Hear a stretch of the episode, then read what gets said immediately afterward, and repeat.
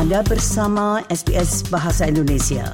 Dapatkan lebih banyak lagi cerita bagus di sbs.com.au garis miring Indonesia. Para pendengar, pemerintah telah sepakat untuk memperpanjang izin operasional bagi PT Freeport di Papua setidaknya dalam 20 tahun ke depan setelah masa kontrak selesai pada 2041. Artinya dengan perjanjian baru ini Freeport masih beroperasi di Papua setidaknya sampai 2061 dan kemungkinan masih akan diperpanjang setelah itu. Tentu ini bukan berita baik bagi warga Papua. Nah, Nicodemus Momo, aktivis dari Penimbunan Mahasiswa Kristen Republik Indonesia atau PEMKRI dan sekaligus politisi muda di Papua, mendiskusikan dengan saya dalam wawancara berikut ini. Ikuti selengkapnya. Ya ini bang, belum lama ini kan ada kesepakatan soal ya. kerjasama Freeport Indonesia yang diperpanjang ini. Komentarnya gimana bang soal ini? Komentar soal itu? Iya. Jadi ya pu, jadi dia poinnya itu kan poinnya itu dia lebih ke soal kesepakatan Freeport antara itu Presiden Jokowi dengan Amerika atau atau pihak yang terkait. Betul. Ah, ya komentarnya artinya begini. Oke okay lah Freeport ini kan dia ada di negara Indonesia tetapi ber, tempat beroperasi dan lain semua ini kan ada di Papua toh. Nah, karena yang kita tahu kita dengar kita rasakan sama-sama bahwa kehadiran PT Freeport ini kehadiran utama ini bukan menjawab kesejahteraan orang asli Papua lebih umum tapi khusus orang pribumi suku Amugme atau Amungsa Timika atau suku Kamoro itu justru akar masalah, pemicu konflik dan lain semua itu ada karena Freeport. Nah, Freeport tidak ada dampak manfaat lain. Orang pribumi saja sudah menderita, bahkan mati di atas mereka tempat sendiri. Itu pertama. Yang kedua, kalau mau untuk soal kesepakatan lanjut dan tidak ya mesti harus orang asli pribumi atau Papua. Orang-orang harus dilibatkan dalam kesepakatan sehingga beberapa hal bisa mereka menyampaikan toh Hmm. Lebih soal dampak positif dan negatif. Dan dilanjutkan tidak. Bagaimana nasib mereka diperhatikan dan lain sebagainya. Ini kan tidak dilibatkan. Gitu. Oke. Okay. Nah, kalau sudah tidak dilibatkan maka pasti ancaman besar bagi mereka itu kan pasti ada. Dan lebih ke dampak positif terlalu banyak daripada eh, dampak negatif banyak daripada positif. Positif ya untuk negara, pemilik sahamnya dan lain sebagainya. Kalau negatif ya untuk masyarakat pribumi tetap begitu justru nanti punah di atas tanah sendiri. Ya tapi Menteri Investasi itu kan orang Papua ya Bang Pak Bahlil itu. Ya Menteri ini artinya mau bicara Papua aja. Ya oke lah dia utusan dari Papua. Bukan utusan sih dari namanya kan kepentingan Menteri masuk. Itu kan sudah kaki tangan negara. Jadi tidak bagaimana ya Ya kalau merumuskan baik apa boleh kalau tidak ya dampak orang pribumi tetap begitu menterinya tetap selamat tapi orang pribumi ya tetap begitu. Minimal hmm. orang pribumi harus dilibatkan dalam setiap keputusan. Hmm. Kalau ke, setiap keputusan tapi orang pribumi tidak dilibatkan sama saja hasilnya. Khususnya bagi suku-suku yang memang yang terdekat suku dengan Freeport. Kamoro, suku ya di Kamoro suku Kamoro atau Timika. Hmm. Amungsa ke suku Amungsa Timika mereka melalui lembaga apa ya kira-kira bisa mewakili itu? Lembaga yang pernah diwakili, contoh kayak dulu siapa? Kakak perempuan siapa? Veronica, bukan Veronica Koman, tapi siapa? Mereka pernah laku gugatan sampai gugur, tidak bertembus lain. Uh, pasti kan mereka itu kan sudah ada satu kelompok atur juga. Salah satunya mereka punya masyarakat lembaga juga yang ada, toh?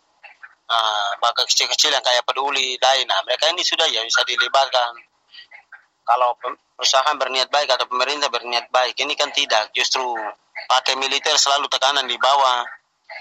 Aparat keamanan yang selalu jaga siaga satu 24 jam. Seakan-akan di situ ada daerah konflik yang bagaimana. Padahal aparat berjaga hanya karena itu. Perusahaan yang bersangkutan ini saja. Tapi seandainya masyarakat ada dilibatkan tidak masalah Freeport beroperasi di sana Iya, artinya hasilnya kan kita dengar minimal masyarakat dilibatkan. Freeport kok beroperasi tetap minimal apa-apa yang kita sepakati toh. Contoh perumahan so misalnya ya, Freeport kok ada beberapa orang pribumi ya misalnya perumahan sosial misalnya dibangun atau anak-anak kok berpribumi bagaimana yang bisa di anggarkan dana biaya khusus untuk mereka itu diperhatikan sisi kesehatan toh dan lain sebagainya. Harus ya. Bagian minimal harus ada kesepakatan. Ini kan tidak ada selama ini kan itu kata kabarnya sudah dilakukan bang Niko dilakukan. Penyediaan ya, itu suara... dilakukan. Itu itu dilakukan secara menyeluruh dan tidak memproteksi kepada orang asli pribumi. Begitu. Hmm. justru orang-orang pribumi itu nanti kalau kalau abang ketimika nanti abang lihat sendiri toh. Nah, bagaimana nasib hidup orang suku asli? Amukme itu Kamoro itu mereka punya nasib nanti abang sini lihat. Itu kayak macam di di itu aborigim misalnya suka aborigim. Di ini ya. Ya langsung kayak macam punah gitu. Jadi namanya perusahaan sudah beroperasi tempat itu misalkan mau masuk hutan bagaimana mau berkebun bagaimana dan lain sebagainya toh. Punya tanah saya sudah dirampok dirampas semua habis. Dan pemerintah daerah nggak cukup memberi advokasi untuk mereka ya? Nggak cukup. Butuh butuh bantuan dari pihak luar. Artinya ini perusahaan raksasa perusahaan besar ya punya semua semua ini kan dari setengah mati. sekarang kan sudah ada provinsi baru yang membawahi itu. Apakah ini akan menjadi lebih baik nanti? Sama saja justru pemekaran provinsi pemekaran kabupaten kota tanah Papua ini kan semua berdasarkan data intelijen negara data bin lebih-lebih adalah membangun soal apa perpecahan orang asli Papua supaya oke okay lah pemerintah punya alasan ini memperpendekkan supaya jangan ada terjadi kesenjangan sosial toh permudah pembangunan kesejahteraan masyarakat itu pemerintah punya pandangan. Tetapi nyata yang ada di bawah ini beda. Contoh orang asli Papua tolak untuk otonomi khusus jangan dilanjutkan. Orang asli Papua tolak DOB tapi faktanya pemerintah paksakan daerah otonomi baru provinsi ada kabupaten kota ada terus eh, apa? Otonomi khusus dilanjutkan. Ya itu kan kemauan Jakarta bukan kemauan orang Papua. Nanti abang lihat di otonomi khusus pasal 76 itu menyatakan bahwa ketika otsus otsus berakhir majelis rakyat Papua itu mereka selenggara namanya RDP rapat dengar pendapat rakyat Papua. Ah pilih apakah otsus dilanjutkan atau tidak. Majelis MRP mau adakan rapat dengar pendapat saja itu dibubarkan oleh keamanan pihak keamanan negara, polisi, tentara bubarkan kiri kanan bikin kacau. Ah, sudah otsus dipaksakan lanjutkan. Berarti kan orang Papua tidak dilibatkan begitu. Ambil hmm. tokoh satu-satu saja bawa ke Jakarta sana dengan sepakat. Model-model begitu praktek mereka lakukan. Karena pilih terbuka orang tidak minta otsus, minta DOB tidak. Hmm. Orang ini kalau mau minta, minta ideologi lah bicara kemerdekaan. Saya orang minta merdeka. Dan Kenapa merdeka? Ya hadir kan tadi soal tadi ketidakadilan, tidak kepuasan, pokoknya pokoknya semua hal mereka ada. Maka orang minta minta lebih merdeka.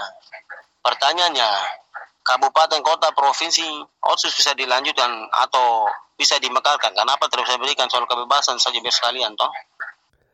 Para pendengar, Freeport telah diberi izin untuk beroperasi di Papua sampai 2061 dengan kemungkinan untuk diperpanjang lagi setelah itu.